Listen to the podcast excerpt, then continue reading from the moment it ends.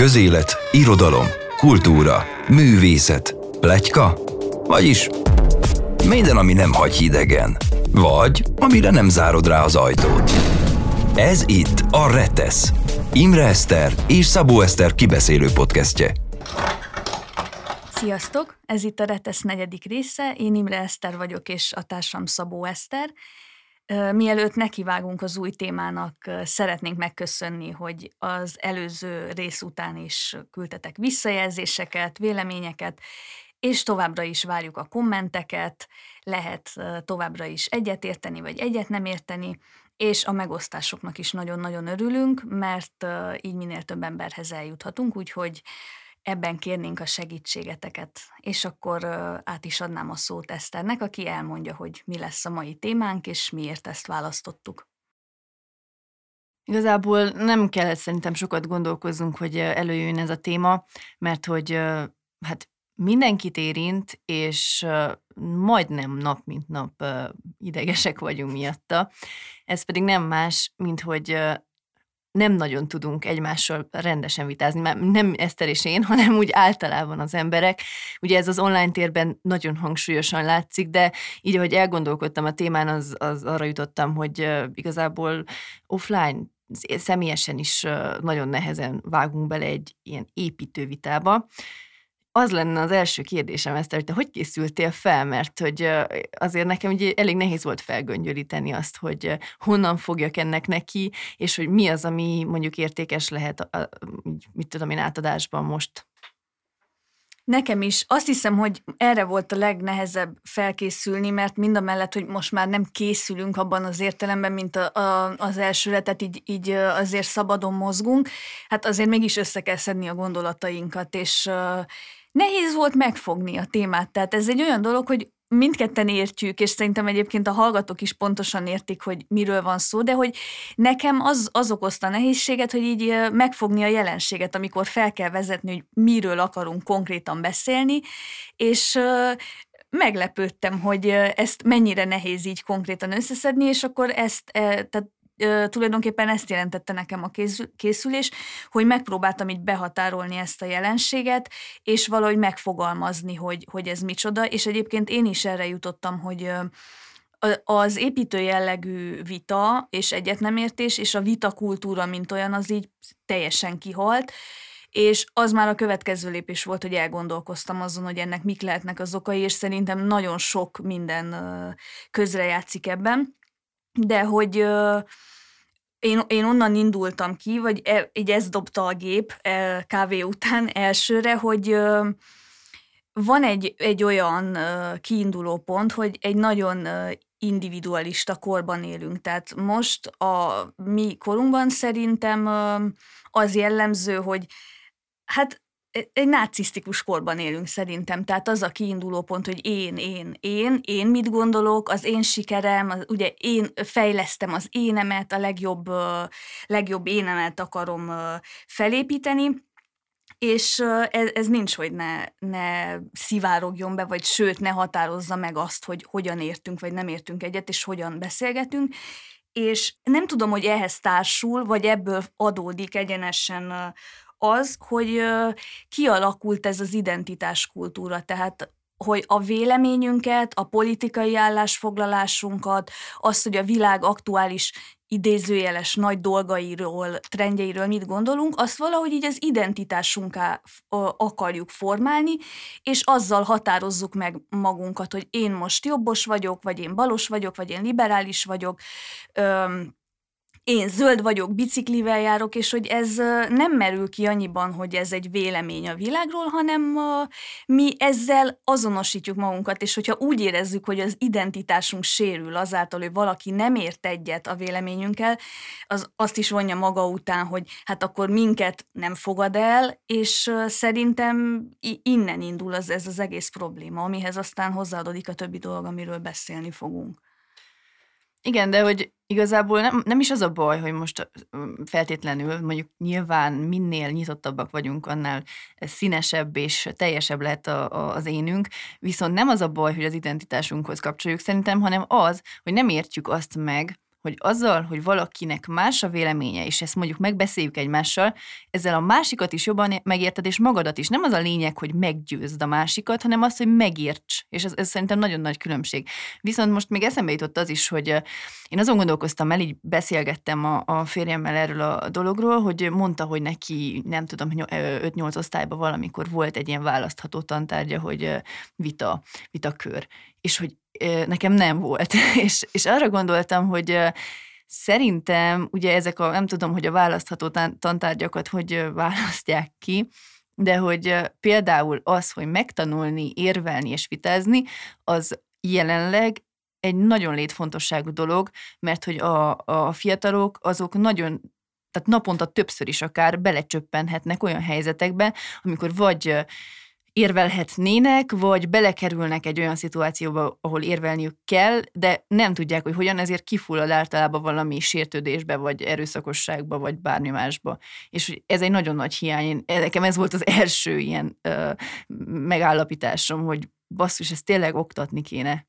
Nem? Szerintem is amúgy nekünk nem volt ilyen, mint választható tantárgy, de volt egy tanárunk, azt hiszem, 5-8-ban volt nálunk is, az angol tanár kitalálta, hogy nem tudom havi hányszor, erről fog szólni az óra, hogy 2 csoportra oszt minket, és akkor volt egy téma, és volt a mellette, meg az ellene csoport, és lényegében pont, hogy vitázni tanított. Ott nyilván abból indultunk ki, hogy hát a nyelvfejlesztés és a nyelvgyakorlás, de felbecsülhetetlen tudás és gyakorlás volt ez így a vita szempontjából is. És ott volt nagyon érdekes megtapasztalni azt is, hogy lehet érvelni bármi mellett és bármi ellen is. Ez így felnőtt fejjel most már teljesen világos, de hogy ott mondjuk ez 13-14 évesen egy ilyen nagy felismerés volt, hogy abszolút bármi mellett lehet érvelni, meggyőzően. De hogy én is ezt látom, hogy ez nagyon-nagyon fontos lenne, mert ma tényleg, tehát az, hogy nincs vita, az azt is jelenti, hogy az első 2 mondat után fordul át személyeskedésbe a dolog, tehát már nem a témáról van szó, és nem érvek hangzanak el, és koherens gondolatmenetek, ami nélkül nem lehetne vita egyébként, hanem átmegy, tehát egymásba állnak bele az emberek, és én ezért pörgök nagyon ezen az identitáskultúra dolgon, mert én ezt látom, hogy a vita helyett folyamatos védekezés és támadás van. Tehát, hogyha te kijelentesz valamit, és számtalanszor volt erre példa, én nagyon-nagyon sokáig kerültem azt, hogy kommentet írjak az online térbe. Barátaimnak kommenteltem, de az, hogy egy hír alá, vagy egy véleménycikk alá, én ezt partalannak láttam. Aztán jött a Covid, és én is megőrültem, mint így mindenki, és elkezdtem kommentelgetni. De mindig odafigyeltem arra, hogy tényleg épp gondolatmeneteket írjak, ne sértegessem a cikkíróját, tehát hogy kérdéseket vessek fel, és egyből, tehát a válaszok zöme az a személyem elleni támadás volt, amiből én meg nagyon, akármilyen közszélyes is, azt éreztem, hogy az, aki visszakommentel, az érzi támadva magát, azáltal, hogy én írtam valamit, amivel ő nem ért egyet. És ez az abszurd, hogy mondasz valamit valakinek, amit ő nem úgy gondol, de most nem személyes dolgokról, tehát nem arról van szó, hogy én azt mondom neked, hogy szerintem te így és így viselkedsz, hanem így egy politikai kérdésben vagy bármiben,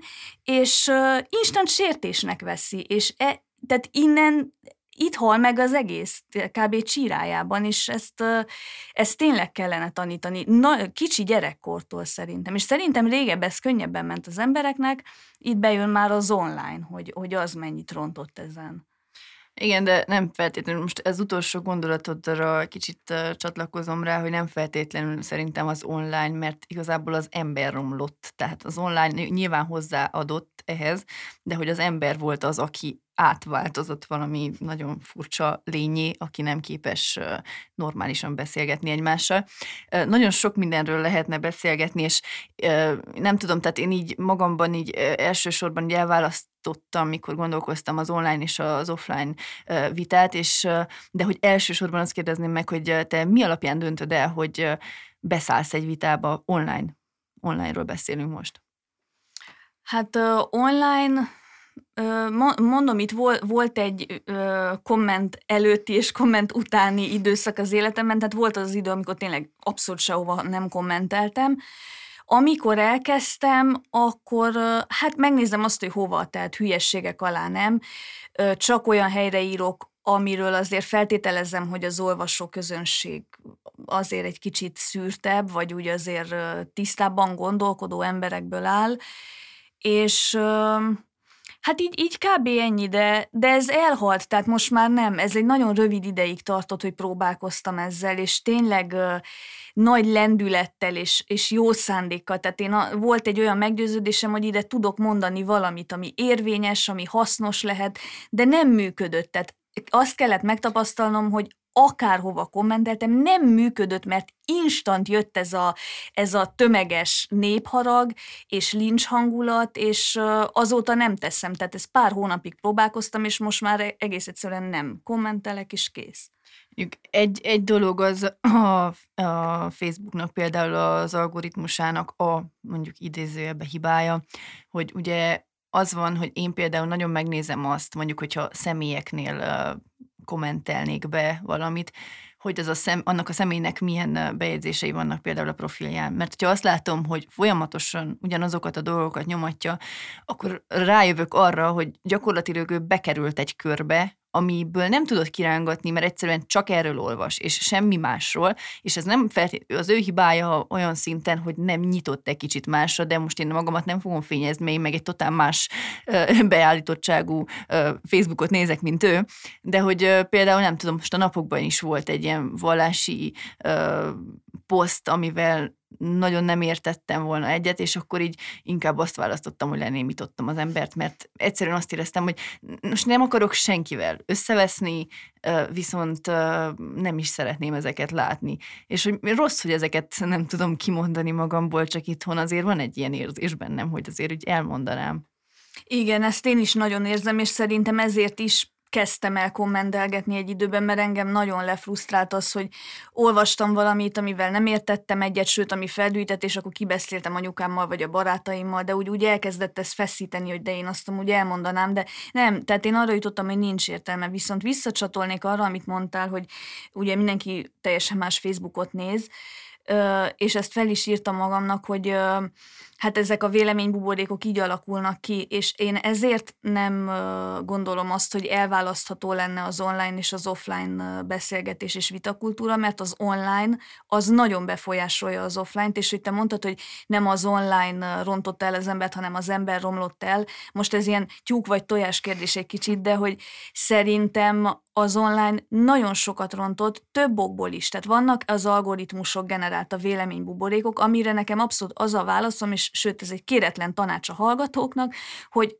kövessetek be olyan oldalakat, amiket amúgy nem követnétek be. Tehát én követem most... Azért nem mondok címeket, mert nem szeretném, hogy ez egy ilyen politikai, kinek mi a politikai beállítódása típusú kérdés legyen, de bekövettem azokat a portálokat, amiket amúgy az életben nem, mert zsigeri ellenszenvet érzek, de egyrészt akartam látni, hogy mi van a skála másik végén, mert hogy ez a polarizálódás aztán az online térben teljesen megtörtént. Tehát vagy itt állsz, vagy ott állsz, és nincsen a kettő között, tehát nincs átmenet, főleg a magyar közbeszédben. És akartam látni, hogy ugyanarról a dologról hogy számol be a másik oldal, de hogy ezzel ki is akartam cselezni az algoritmust, hogy ne csak egy típusú tartalmat hozzon, mert én éreztem, hogy nem kapok már levegőt egy idő után, hogy mindig ugyanaz jön velem szembe, mint hogy kalapáccsal így ütnék a fejemet, hogy már pedig te ezt fogod gondolni, és az online térben eltöltött időnk az nagyon meghatározza, hogy látjuk a világot, mert sokat, nagyon sok időt töltünk, és szerintem már nincsen annyira éles különbség online és offline között, mert egybefolynak. Tehát online is éljük az életünket, és...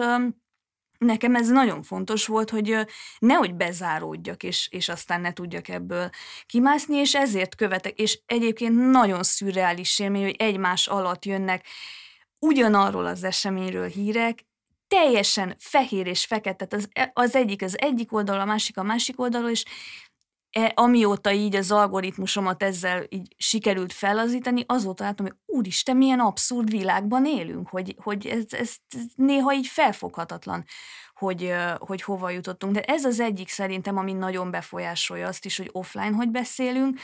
A másik pedig az, hogy az online-nal jött egy ilyen instant válasz lehetőség. Tehát most és ez a személyes kommunikációban, vagy a magánjellegű kommunikációban is ott van, hogy még régebb az volt, hogy mondtál valakinek valamit, vagy hogy küldtél egy SMS-t, és akkor lehet, hogy arra 8-9 óra múlva válaszolt, és ez azzal járt, hogy nem mondtunk ki mindent azonnal, ami átment a fejünkön, hanem volt idő a dolgoknak ülepedni.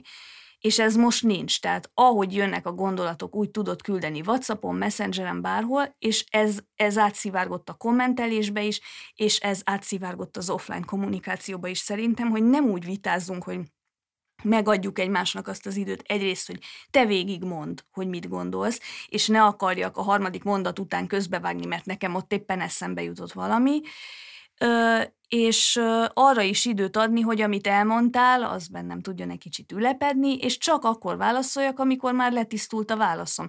Szerintem a vitáknak a nagyon nagy része sokkal kulturáltabb és építőjellegűbb lenne akkor, hogyha egyszerűen lenne idő ülepedni az elhangzott dolgoknak, és az online elhitette velünk, hogy erre nincs szükség. És csak gondolj bele, amikor csetelsz, és nem véletlenül jött be az a funkció, hogy ki tud választani, hogy melyik üzenetre válaszolj. Tehát ez is mutatja azt, hogy átment a csetelés abba, hogy párhuzamos beszélgetések folytak egymással, mert mindig rögtön az első mondatra kellett reagálni, nem az egész gondolatmenetre, és ez szerintem az offline-ba átment.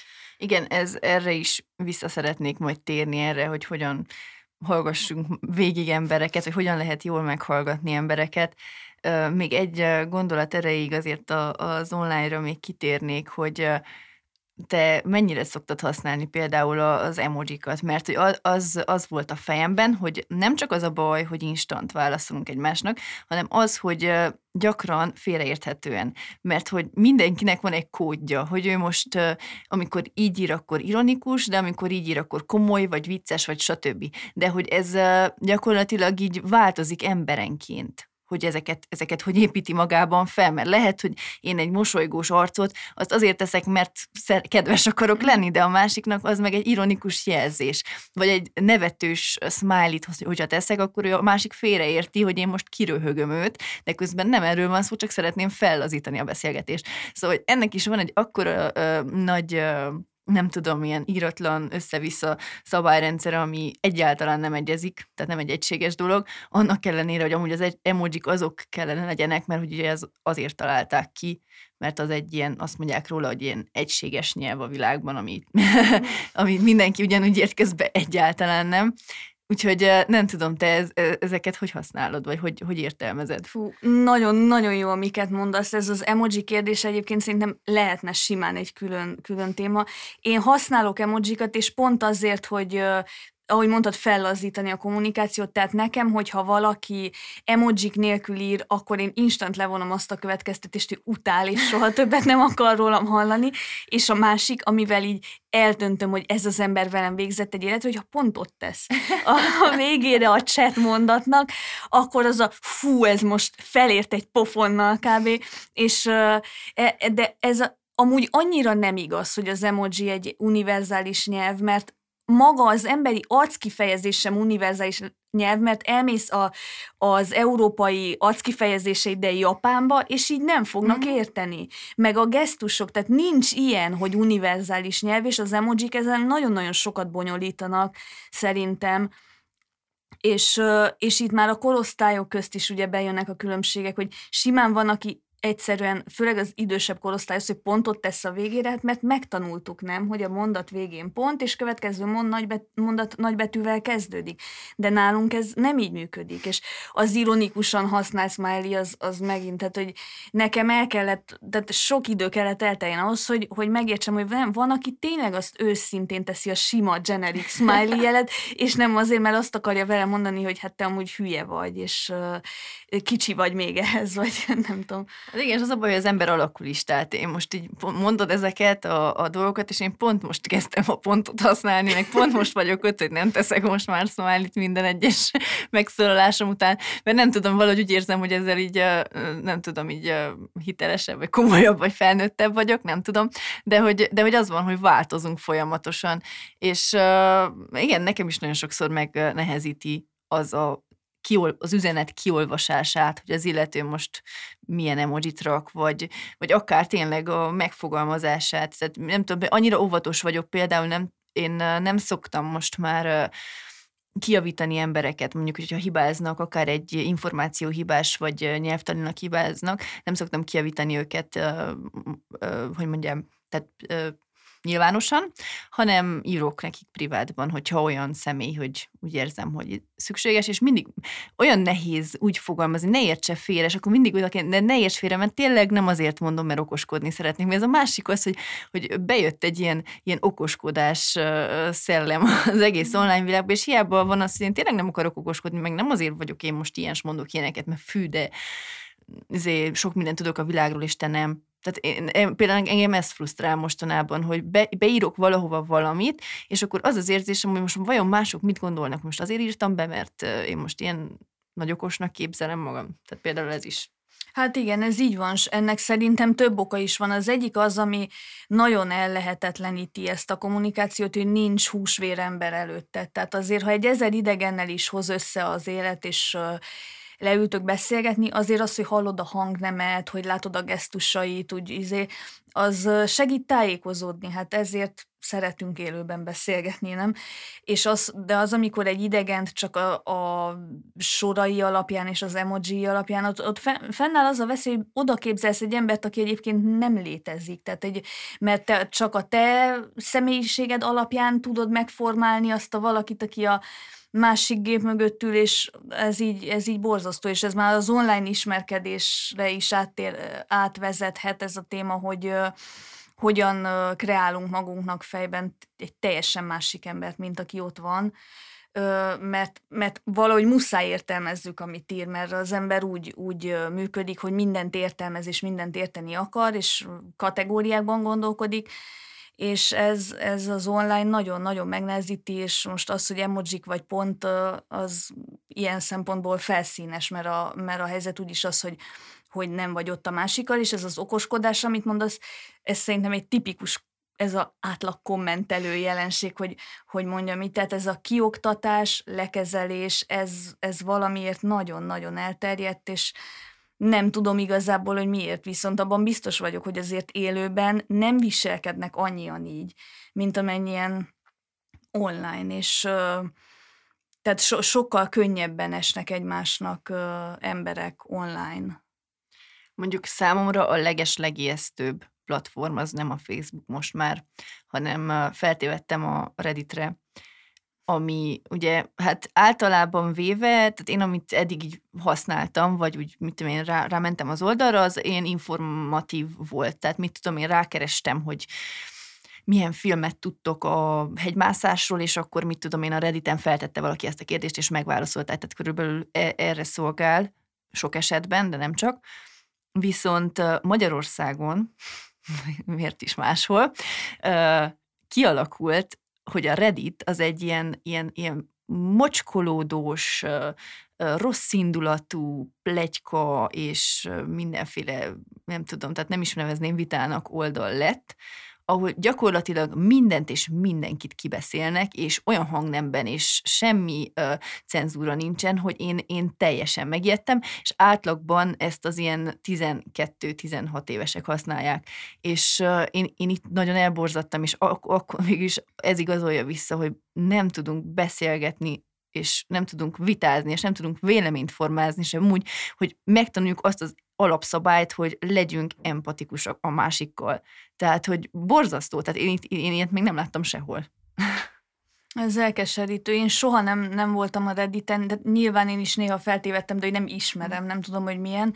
Viszont ez valóban ijesztő, amit mondasz, és ez a korosztály, amiről beszélsz itt, az a nagyon szörnyű, hogy nekik meg már nincs offline-ból meg a vita tapasztalatuk. Tehát mi azért úgy nőttünk fel, hogy beszélgettünk a szüleinkkel, beszélgettünk az osztálytársainkkal, nem volt okostelefon, stb. Tehát lehet, hogy elhangzott egy délután valami, és akkor másnap reggel tudtuk az osztályban megbeszélni. Tehát, hogy nekünk van egy ilyen felhalmozott tudás, és főleg tapasztalat, hogy ezt lehet így is. Ennek a generációnak nincs meg, és ezek az online platformok, ezek nagyon veszélyesek, mert azt azt az illúziót termelik újra és újra, hogy bármit ki lehet mondani. Tehát bármit csak úgy oda lehet hányni a képernyőre, aztán majd legfennebb odaírod, hogy nem úgy gondoltam, aztán írsz megint egyet, ez borzasztó, és itt az előbb, amikor kezdted mondani a Redditet, akkor ez szembe jutott. Ja igen, hogy mondtad, hogy Magyarországon, hogy ez szerintem amúgy egy magyar jelenség. Én nagyon, tehát a magyar internet az egy kénköves bűzlőpokol, nagyon rossz indulatúak az emberek, és az idősebbek is. Tehát a gyakori kérdések az egy fertő konkrétan, és mindenki oda jut, ha van egy kérdése. A magyar internet mindenkit oda vezényel, és az a jellemző, hogy bármit, tehát ha csak egy kérdést is felteszel, szidás lesz a vége. Tehát te nem csinálod jól, mert is olyan hangnemben, de felnőtt emberek, és ez szerintem egy abszolút magyar jelenség. Nem szeretnék itt senkit bántani, de hogy éltem Magyarországon majdnem egy évtizedig, és éreztem ezt a nagyon vehemens ítélkezést, és az ítélkezés mellett azt a jogosultságérzetet, hogy ez a jogom van úgy gondolni, hogy én jobban tudom, jogom van kioktatni, jogom van kibeszélni. Nagyon, nagyon súlyos és nagyon nyomasztó ez az egész, és a másik, ami egyébként szintén újra termelődik, szerintem főleg a balliberális online médiában, ez a gúnyolódás kultúra, amire aztán nyilván a szélsőséges jobb oldalról jön ugyanaz a válasz, tehát egyik se jobb, de hogy van ez a, tehát például amikor azt látom, hogy a 444-en ez kb. Rovat lehetne, hogy gúnyolódunk valakin, legyen az egy celeb, legyen az, hogy gúnyneveket aggatunk rá, kiröhögjük, és engem elborzaszt, hogy ez így beépült a közbeszédbe. Tök mindegy, hogy melyik oldalon történik, ez ellen így vérző szemmel ki kéne kelni, hogy basszus, ne legyen már az az alap a nyilvános beszédben, hogy gúnyolódunk egymással, és akkor és mondom, hogy ezt újságírók, tehát azt, hogy most csinálják, tehát ne lepődjünk meg azon, hogy a tinik így beszélnek Redditen, hogyha ez a normális a hírportálokon, hogy ilyen gúnyos szalagcímek, és utána még gúnyosabb tartalommal röhögünk fél oldalon keresztül egy celeben. És én ezen ki is akadtam például, amikor röhögtek azon, hogy Kim Kardashian, ő akart jogi diplomát szerezni, igen, vele. Igen.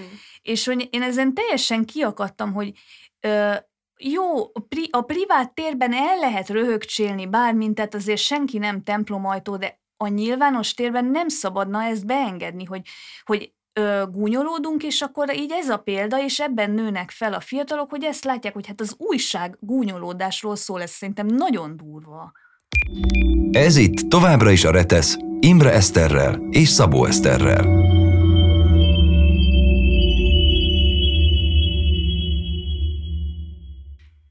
Csak azért szakítom meg ezt a nagyon borulátó dolgot, hogy ne vigyük el azért ilyen mélységekbe. Én most megint bevallom, hogy nem tudom, tehát olvasás népszerűsítéssel foglalkozom, és megint filmet hoztam könyv helyett, de milyen könyvet hoztál erre a témára? Én erre a témára hoztam, de úgy, mint az egyik előző adásban, hogy nem a témáról, hanem a témát illusztrálandó, és szándékosan egy olyan szerzőt hoztam, akit így a mi köreinkben nem szabad szeretni, és hogy én most így ebbe beleállok, hogy én Jordan Petersont szeretném ajánlani. Most nem megyek bele az életrajzába, mert úgyis ott az internet, és akit érdekel, az utána néz, de hogy Jordan Petersonnak a 12 szabály az élethez című könyvét, most Pesten olvastam bele az egyik barátnőmnél, de egyébként amúgy is néztem előadásait, tehát úgy kb. Vágom, hogy miről szól, és én azt gondolom, hogy a tisztánlátásban, a vitakultúrában, a koherens gondolkodásban, és úgy ehhez a világhoz való hozzáállás kialakításában nagyon-nagyon hasznos lehet. Én pedig ugye egy filmet hoztam, ami most már egy picit át is kapcsol az élő vitára, mert hogy az élő vitát én egy picit felosztottam hogy próbáljam meg egy picit jobban értelmezni, hogy hogyan vitázzunk, és mi a különbség a családon belüli, a munkahelyi, a mit tudom én, anyaszülő vagy apaszülő, a baráti és más formális viták között, és én egy párkapcsolati vitázásról szóló filmet hoztam, ami a Malcolm és Marie, amit hát nem tudom, azt hiszem egy évvel ezelőtt láttam, és egy fekete-fehér film, de hogy új, és az egész film az egy párnak a vitázásáról szól. Tehát, hogy hazajönnek egy este, egy rendezvényről, és gyakorlatilag végigvitatkozzák az egész filmet megállás nélkül, és hát én teljesen le voltam sokkolva, és oda ragasztott a képernyőhöz, és nagyon-nagyon jellemző dolgokat hozott be, és egyszer se volt, tehát szerintem senki nem mondhatja azt, hogy nem ismerős neki semmi abból a filmből, mert hogy egyetlen egy frázist, vagy bármit biztos kap, és nem ilyen nagyon klisések amúgy, és hogy mennyire leírja azt, hogy hogyan például egy párkapcsolatban mennyire nem tudunk néha reálisan vitázni. Mert ez szerintem így ez volt az első dolog, ami eszembe jutott, hogy egyszerűen a józan érvek és a nem tudom, az empátia sokszor hiányzik, és az ego veszi át abban a helyét. És úgyhogy ezt a filmet hoztam, én nagyon ajánlom, és nézzétek meg, és akkor térjünk is át egy kicsit az élő vitázásra. Retesz, ami betesz. Szerintem itt mindenképp onnan kell kiindulni, hogy elválasztjuk a párkapcsolati, baráti, munkahelyi és formális vitákat, tehát ahogy mondtad, mert van egy mag, ami közös ezekben, de ezek nagyon másak. Tehát ha akkor maradjunk a párkapcsolati vitáknál, ugye a film kapcsán is, nem láttam, de egyébként a listán van egy ideje ez a film, és mindenképp meg fogom nézni.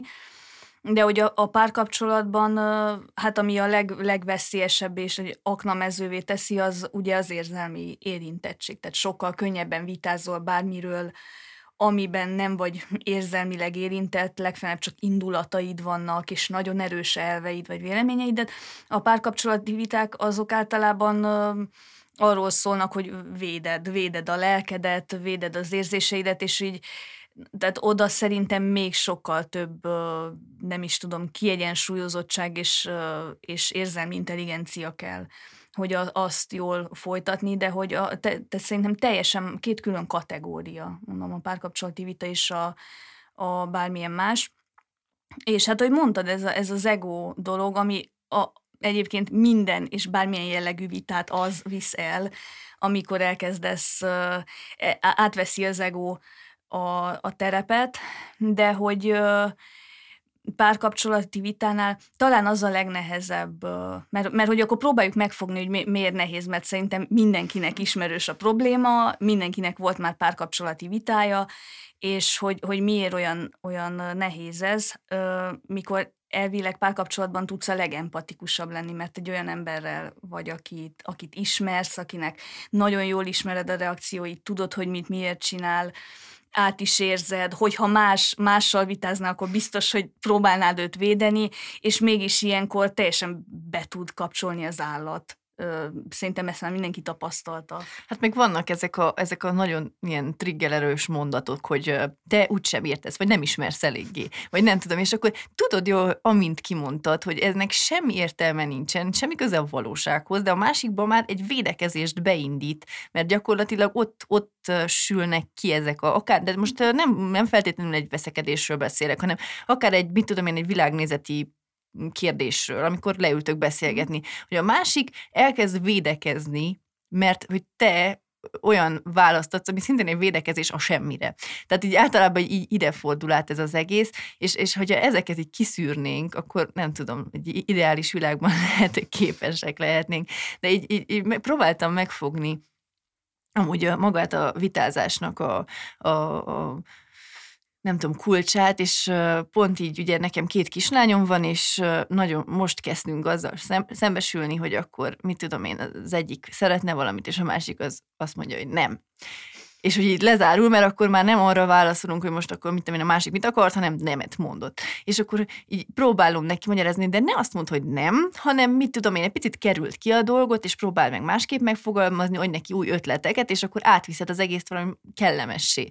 És hogy ezt még nem tudjuk mi megcsinálni. Így azon gondolkoztam, hogy ez a kulcsa az, amit ők ott csinálnak együtt, és amire rápróbáljuk őket vinni, az lenne a kulcsa, hogy átvigyük a másik, tehát a partnerünket egy kellemes zónába, ahol nem érzi magát fenyegetve, és érzi azt, hogy empatikusok vagyunk felé.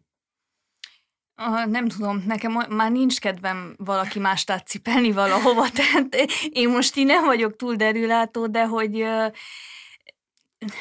ezzel nekem az a bajom, hogy igen, nyilván egy vitában, vagy egy bármilyen interakcióban tartozunk valamivel a másiknak. Masszívan nem értek egyet ezzel a jelszóval, hogy senkinek nem tartozom semmivel, mert de bármilyen kapcsolatban adok, kapok, megy, és tartozunk dolgokat. Tehát nyilván felelősek vagyunk a másikért annyiban, hogy nem kezdjük el megtaposni, vagy nem kezdjük el zsarolni, vagy mit tudom én, de vigye már őt át saját magát egy kellemesebb helyre. Tehát ne legyen, mert ez azt feltételező, hogy mindig van egy érettebb fél, aki segít a másiknak, és tehát nekem ehhez ez az én privát megélésem, nincs már kedvem. Tehát, viszont mondtál egy nagyon jó dolgot, és amióta kimondtad, ez pörög a fejemben, hogy létezik-e olyan, hogy a vitázás kulcsa. Tehát egy ilyen bölcsekköve, ami a vitában, bármilyen vitában így univerzálisan megállja a helyét, mert nem cinikusan, tehát én tényleg halál kíváncsi vagyok, hogy van-e ilyen, mert ha van, akkor nagyon jó lenne annak a birtokában lenni, csak nem tudom, mert itt nyilván le lehet puffogtatni ezeket, ugye, hát ami mindig az, hogy megértőnek kell lenni, nyitottnak kell lenni, de emberek vagyunk, és nem egyszerűen nem tudunk ideálisan működni, tehát érzelmileg érintettek vagyunk, indulatosak vagyunk, nem tudom, félünk, védekezünk, vannak ragaszkodásaink, tehát hogy, és hogyha mert könnyű úgy megoldást adni, hogy így lecsupaszítod az embert, és elképzelsz egy ideális embert, hogy na milyen lenne, hogy vitázna az ideális ember, de nem vagyunk azok. És mindazzal együtt, amik vagyunk. Most a pszichopátiákat vegyük ki, tehát nyilván nem baltás pszichopaták vitájáról beszélünk, hanem így hétköznapi húsvér emberek, akik nagyon be tudnak pöccenni, el tudnak szomorodni, mit tudom én. Vajon nekünk, húsvér embereknek van ilyen, hogy egy ilyen kulcs, ami minden vitában, hogyha tudatosan csináljuk, akkor az jó lesz? Nem tudom, tehát én, ugye mondtad, hogy nem akarsz senkit átvinni, de én úgy gondolom, hogy az empátia, hogyha benned megvan, tehát az nem feltétlenül azt jelenti, hogy a másikat most kell húzzad, és így csűrjed, csavarjad a dolgokat, de hogyha te nem úgy állsz hozzá a másikhoz, hogy én most van az én igazam, és meg szeretnélek győzni, és igazából az empátia azt jelenti, hogy érdekel a véleményed, és ugye beszéltünk a hallgatásról, hogy hallgassunk meg másokat, hogyha te úgy hallgatod meg a másik véleményét, hogy közben kérdéseket teszel fel neki például, tehát mit tudom én, mond valamit, nem értesz vele egyet, és megkérdez, hogy miért. Mert lehet, hogy őt magát is rávezeted olyan dolgokra, amire nem jutott eszébe. Mert sokszor az van, hogy ugye mi ezeket az életfelfogásainkat összeszedjük valahonnan, tehát nem mi találjuk ki, senki se saját magától jön rá dolgokra. És nagyon sokszor előfordul, nem is tudjuk, hogy miért gondoljuk így, tehát hogy így gondoljuk, meg tudjuk érvelni, de jobban nem gondoltunk bele, hogy miért. És akkor, hogyha a másikat meghallgatod, és úgy teszel fel kérdéseket, hogy empatikusan, tehát érzi a másik, hogy nem provokálni akarod, hanem egyszerűen kíváncsi vagy rá, akkor viszont lehet, hogy el tudod vinni a beszélgetést olyan fonalon, hogy a másik azt érzi, hogy tényleg te jó indulaton közelítesz hozzá. És például nyilván, ezt nem úgy mondom, mint aki profi vitázó, mert nem vagyok az, viszont így nem tudom, tehát azokkal az emberekkel kapcsolatban mostanában az utóbbi, mit tudom én, 2-3 évben, akik, mit tudom én, szimpatikusak nekem, de mit tudom én, nem értek egyet dolgokban, így tényleg az van, hogy így veszek egy mély levegőt, és akkor így azt mondom, hogy én most tényleg nem akarlak meggyőzni. Én van egy látásmódom, mondjuk van hozzá egy személyes tapasztalatom is, és mit tudom én, olvastam is róla. És azokat így elmondom, és meghallgatlak téged, és aztán lesz valami, ha nem lesz semmi, akkor az se baj. De így körülbelül így állok én hozzá. Szerintem nagyon-nagyon rendben van, meg nagyon egészséges, és Hát ez az, ami szerintem könnyebben működik, hogyha nem magán jellegű kapcsolat, vagy nem párkapcsolatban van. Tehát ez sokkal könnyebben kivitelezhető, akár egy barátságban is, ahol azért szintén van érzelmi érintettség, de más, tehát a párkapcsolat az, az nem kedvez a vita kultúrának, de hogy szerintem az ott egy nehezített pálya, mert hogy mondtad egyébként te is, hogy párkapcsolatban is nem feltétlenül a párkapcsolatról, hanem világnézeti dolgokról is sokkal nehezebb kultúráltan vitatkozni szerintem, és hogy milyen durva, nem, hogy bekapcsol, tehát hogy én ezen sokszor így végigmentem, hogy de mi a fene történik, hogy egy olyan téma kapcsán, tehát legyen az az orosz-ukrán háború, vagy aminek semmi köze a párkapcsolathoz, sokkal nehezebb végigvinni egy koherens, kiegyensúlyozott vitát, mint egy barátommal, vagy egy ismerőssel, vagy... Azért, mert elengedjük magunkat, de amúgy, csak mondom, hogy nekem például a baráti körömben sokkal nehezebben megy a vita, mert nehezebben megyek bele. Félek attól, hogy megsértem a barátságot, és marad valami tüske például. Uh-huh. Tehát hogy ez azért van nyilván, mert nagyon keveset találkozok, mondjuk mit tudom, hogyha hetente, vagy mit tudom én, 2 hetente kimennénk barátokkal, és leülnénk, és akkor 4-5 órát beszélgetnénk, és akkor ez a beszélgetés ez így idő után így természetesebbé válna, és hogy mondjam, tehát ilyen... gördülékenyebbé, akkor valószínűleg, hogy nem félnék. De így van egy ilyen korlát bennem, hogy ja, és hogyha most mit tudom én mondok valamit, és az mondjuk az tényleg lehet, hogy most nem fogunk összeveszni, de hogy megmarad tüskeként, akkor azt én nem szeretném, és mindenki félti a barátságét, én legalábbis így vagyok. Tehát nekem így az összes közül talán a baráti vita megy a legnehezebben. Tehát még a munkahelyénél is, mondjuk a munkahelyénél is egy picit... voltak esetek, amikor így nem feltétlenül, kicsit így nem tudom, tehát én például munkahelyen volt nekem vitás helyzetem, akkor így egy picit átléptem azt a viszonyrendszert, ami van, és mit tudom, én egy kicsit elkezdtem hisztizni, nem úgy, hogy hiszti, de hogy nem feltétlenül úgy viselkedtem, és akkor ez is érdekes például, hogy munkahelyen megtartani azt a kapcsolatot, és azon belül tudjál vitázni. Nagyon-nagyon érdekes ez, hogy rávágtad, hogy hát azért, mert ott a párkapcsolatban elengedjük magunkat, amúgy igen, ez is egy olyan dolog, ami sokszor eszembe jutott így párkapcsolati vitánál, hogy most ugyanerről a témáról, hogyha egy munkatársammal beszélnék, és láttam a pontokat, ahol visszafognám magam, és ahol párkapcsolatban eszemágában sincs visszafogni magam, és így elszabadul a pokol, és hogy milyen jó lenne, tehát hogy akkor ezeket a különböző közegekben megtörténő viták tapasztalatait átvinni a másik közegekbe, tehát hogy ezzel építeni az egyes kapcsolatrendszereket, hogy meríteni a másikból. Amúgy, amit mondasz a baráti viták kapcsán, ez bennem is megvan, csak hogy én egy picit, tehát én attól még így belemerek állni, de hogy van ez a fék, és hogy ilyenkor nagyon hangsúlyosan odafigyelek arra, hogy nehogy megbántsam a másikat, nehogy akaratom ellenére úgy fogalmazzak, hogy azt érezze, hogy esetleg, nem tudom, lekezelem a véleményét, tehát, és ezek folyamatosan így aktívan dolgoznak bennem, ami egyébként szerintem tök jó, tehát ez így lenne a normális, csak hogy ez ne vegye át annyira a kontrollt, hogy akkor magadba folytod a szót, hogy ezen jó lavírozni. Meg hát barátságban azért még van érzelmi tét, de egy munkahelyen például nincs. Ott nyilván van másfajta tét, hogy nem akarod elmérgesíteni a munkahelyi viszonyokat, ott meg más miatt gyakorolsz kontrollt. De ugye ez a kontrollgyakorlás, tehát úgy látszik, hogy ez az, ami így valamiféle idézőjeles kulcs lenne, csak hogy nem mindegy, hogy mi az indítéka, és mi betorkollik. Tehát, hogy azért magadat eltaposni se ér, mert az már megint nem vita. Amúgy így próbáltam egy kicsit, mielőtt, így, mikor készültem a műsorra, egy picit így összeírni néhány dolgot, ami szerintem segíthet abban, hogy jól vitázzunk. Ez lehet akárhol. Mondjuk online térben én vitát, nem is tudom, tehát én nem hiszek benne.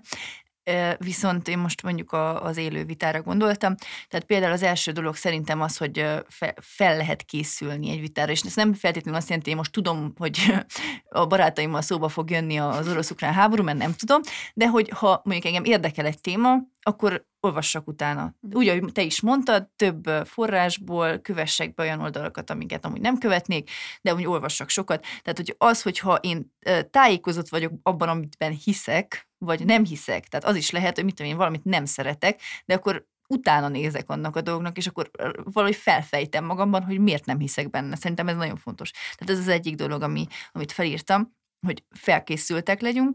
A másik pedig az, hogy eldönteni azt, hogy akkor én most érdemes belemenjek, vagy nem. Ugye ezt beszéltünk az online térben, de ez ugyanez érvényes szerintem az élőre is, hogy vannak olyan helyzetek, amikor egyszerűen nem éri meg belemenni egy vitába.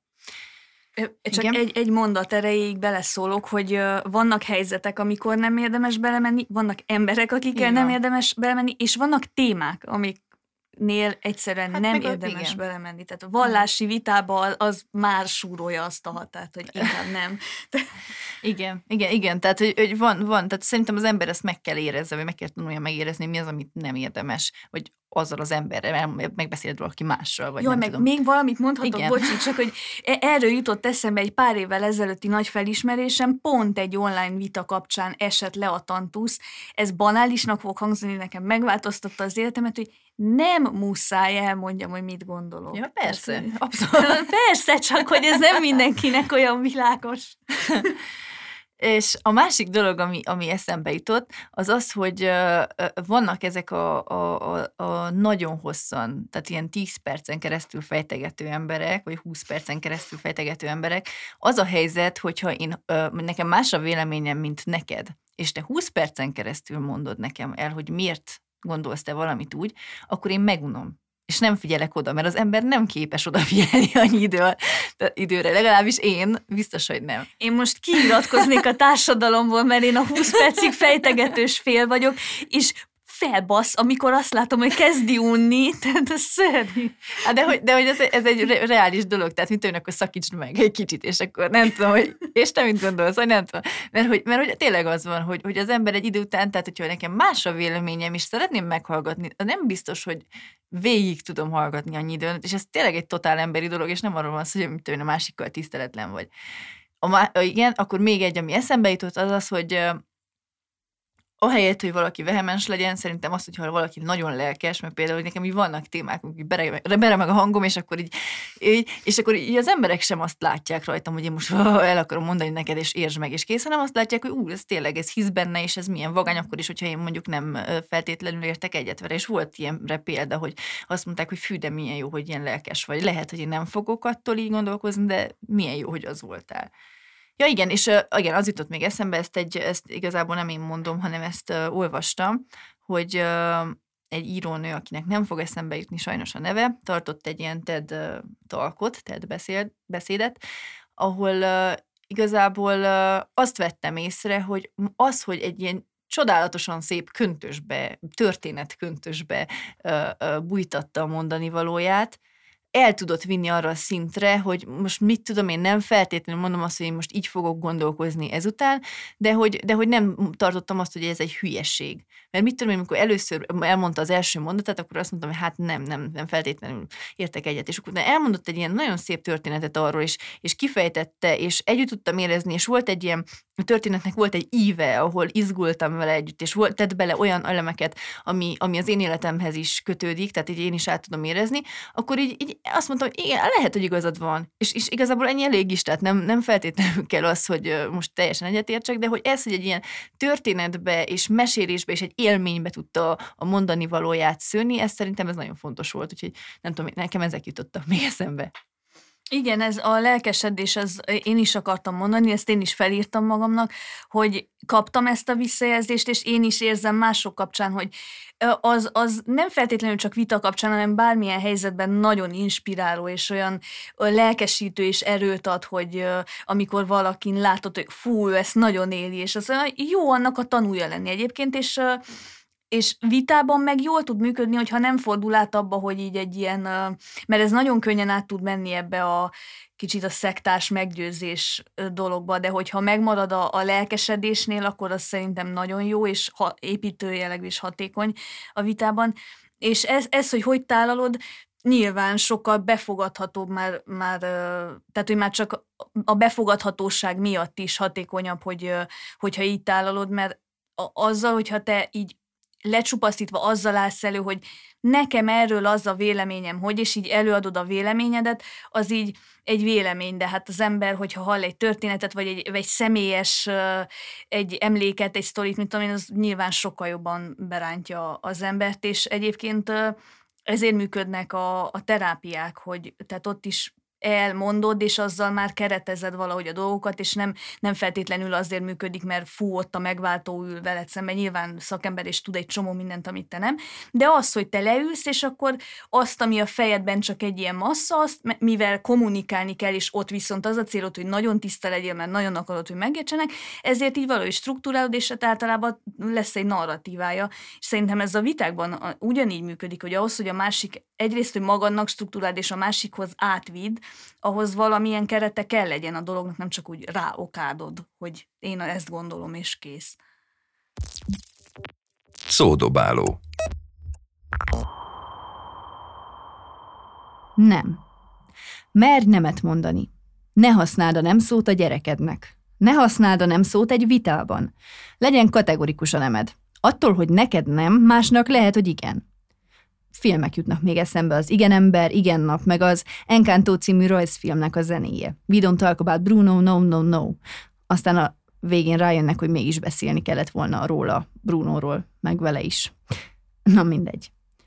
A nem az sokszor igen. Vagy egy igen, ami félig nem, tehát nem, de attól lehet, hogy a másik fél igennek veszi, és akkor kényelmetlenül érezzük magunkat.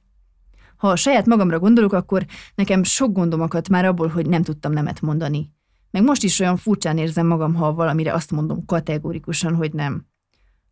A nemeknek szerintem megvan a helyük. Az olyan helyzetekre, amikor tényleg nagyon fontos, hogy megértessük, hogy nem is kész. Minden másra ott vannak szerintem a kedvesebb mondatok. Tegyük fel, a férjed elmegy ruhát vásárolni neked, saját magától. Ráadásul egy turkálóba, amit külön díjazol, mert nem szeret sok pénzt költeni ruhára. Hazajön, és az van, hogy 6-ból 5 ruha nem a te stílusod. Nem mondhatod azt, hogy nem tetszik csak így, mert akármilyen búgó hangnemben és szép szavakkal körülvéve fogalmazol, megbántod. És én nem hiszek az ilyenfajta nyerségben. Úgyhogy inkább körülírom, ahogy tudom, és hosszan magyarázom, hogy milyent lehetett volna, vagy bármi. Szóval én nem lettem baráta nem szóval, pedig tudom, hogy mennyire hasznos. Nem előremutató szerintem, ha csak így ott hagyod. Nem kedves. Képmutató lennék, ha azt mondanám, hogy én kedves vagyok, de alapvetően a kedvességben hiszek, és arra törekszem. Oda pedig a nem, az egy túl nehéz szó. Szódobáló. Utazás. Én egyszerűen nem tudom megérteni a repüléstől való félelmet. Szorongó ember vagyok, de amikor felszáll a gép, nálam kikapcsol minden. Kikapcsol a félelem, de a félelmen kívül minden egyéb is.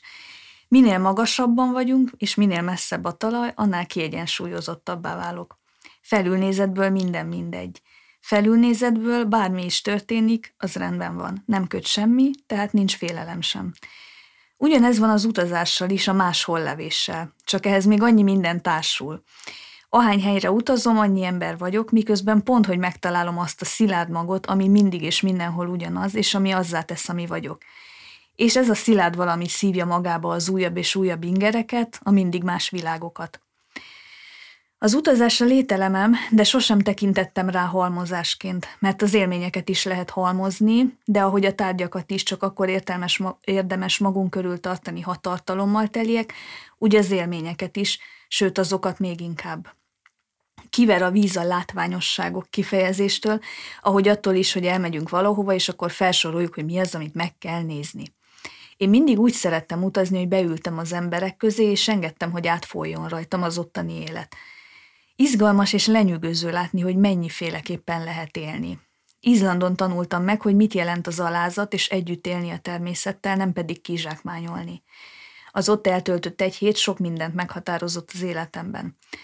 Amsterdamban értettem meg, hogy miért kellenek a határok, és hogy a szégyenérzet valóban a lelket védelmezi. Ott született meg bennem a döntés, hogy ezután sokkal határozottabban ki fogok állni amellett, hogy mi az, ami nekem már nem fér bele. Nem akartam kiüresedni, és ott megadatott az, hogy lássam a kiüresedést kívülről, és eltöprenkhessek azon, hogy mennyire értékes az, ha az ember még nem fogyott el teljesen. Dánia hidegen hagyott, ami szintén fontos élmény. Ez nem az én világom, cserébe viszont kiéleződik, hogy mi az, ami kell egy világba ahhoz, hogy a magaménak tudjam érezni. 2 hónapot töltöttem a Kanári-szigeteken, és ebbe a 2 hónapba beékeltem egy Barcelonát és egy Madridot is. Ha nem hinném és élném nagyon mélyen azt, hogy az otthont az emberek jelentik, akkor azt mondanám, hogy Spanyolország az otthonom. Ott találtam meg a nyugalmamat, és ahogy mondani szoktam, az igazi Esztert. Ott voltam a legfelszabadultam, a legboldogabb és a legkiegyensúlyozottabb egész életemben. Vonzott is, hogy ott maradjak, úgyis csak az odajegyet vettem meg, mert úgy mentem ki, hogy nem tudtam, hogy meddig maradok, és akkor nem volt se pasi, se gyerek, a munkám az meg olyan volt, hogy bárhol dolgozhattam. De hazajöttem, és szültem egy gyereket. Amikor kitört a háború, aztán újra költözni akartam, végig gondoltam, hogy eladom a lakásomat, és Costa del Sol fogok venni egy kis kecót. De arra jutottam, amire korábban is. Én egyszer már itt hagytam az embereimet egy évtizedre, és velük együtt elvesztettem az otthonomat is. Én még egyszer ennek nem fogok nekifutni, és a gyermekemet nem fogom a saját kezemmel elszakítani a gyökereitől, és nem veszem ki az otthonából, amit az a nagyon sok jó ember biztosít. És ez nem egy olyan dolog, amiről azt gondolnám, hogy majd változik idővel. Nekem az emberek jelentik az otthont, és kész. De az utazást sem akarom megspórolni, a bizonytalanság bizonyosságát és az ismeretlen megnyugtató idegenségét. Viszont ebben is alázatosabbnak kell lennünk úgy társadalmi szinten. Ezen túl nehezebb lesz utazni, de nem baj. Eddig túl egyszerű volt, túl könnyen jött és túl sok volt. A kevesebb az mindig értékesebb, és a nehezebben megszerzett tudásra és élményre jobban odafigyelünk és jobban vigyázunk rá. Az élményeket pedig úgyis itthon rendszerezzük az utazás után, és a feldolgozáshoz mindig idő és nyugalom kell, nem pedig egy újabb utazás. Utazni tehát szerintem nyugodtan érdemes, és utána biztosítani kell az otthon csendjét. Retesz. Igen, tehát ez volt most Imre Eszter és Szabó Eszternek a kommunikációs tréningje, remélem, hogy élveztétek.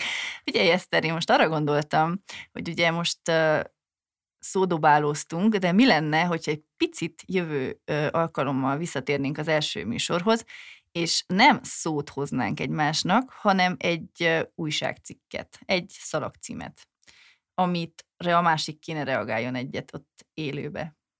Tehát te mondjuk mondasz nekem egy címet, egy hírt, és akkor... Mm-hmm. És te lereagálod. Jó. Bármivel. Hm? Jó. És akkor ezt ott fogjuk bemondani instant egymásnak? Jaj, nagyon király. Jó. Na jó, szuper, akkor... Jó, akkor ezt megbeszéltük. Köszönjük szépen, hogy velünk voltatok. Reméljük, hogy építő jellegűnek éreztétek a műsort, és nagy szeretettel és izgalommal várjuk a visszajelzéseiteket, kritikáitokat, kérdéseiteket kommentben, üzenetben, ahol nektek kényelmes, és nagyon köszönjük a megosztásokat. Sziasztok! Sziasztok! Retesz, ami betesz.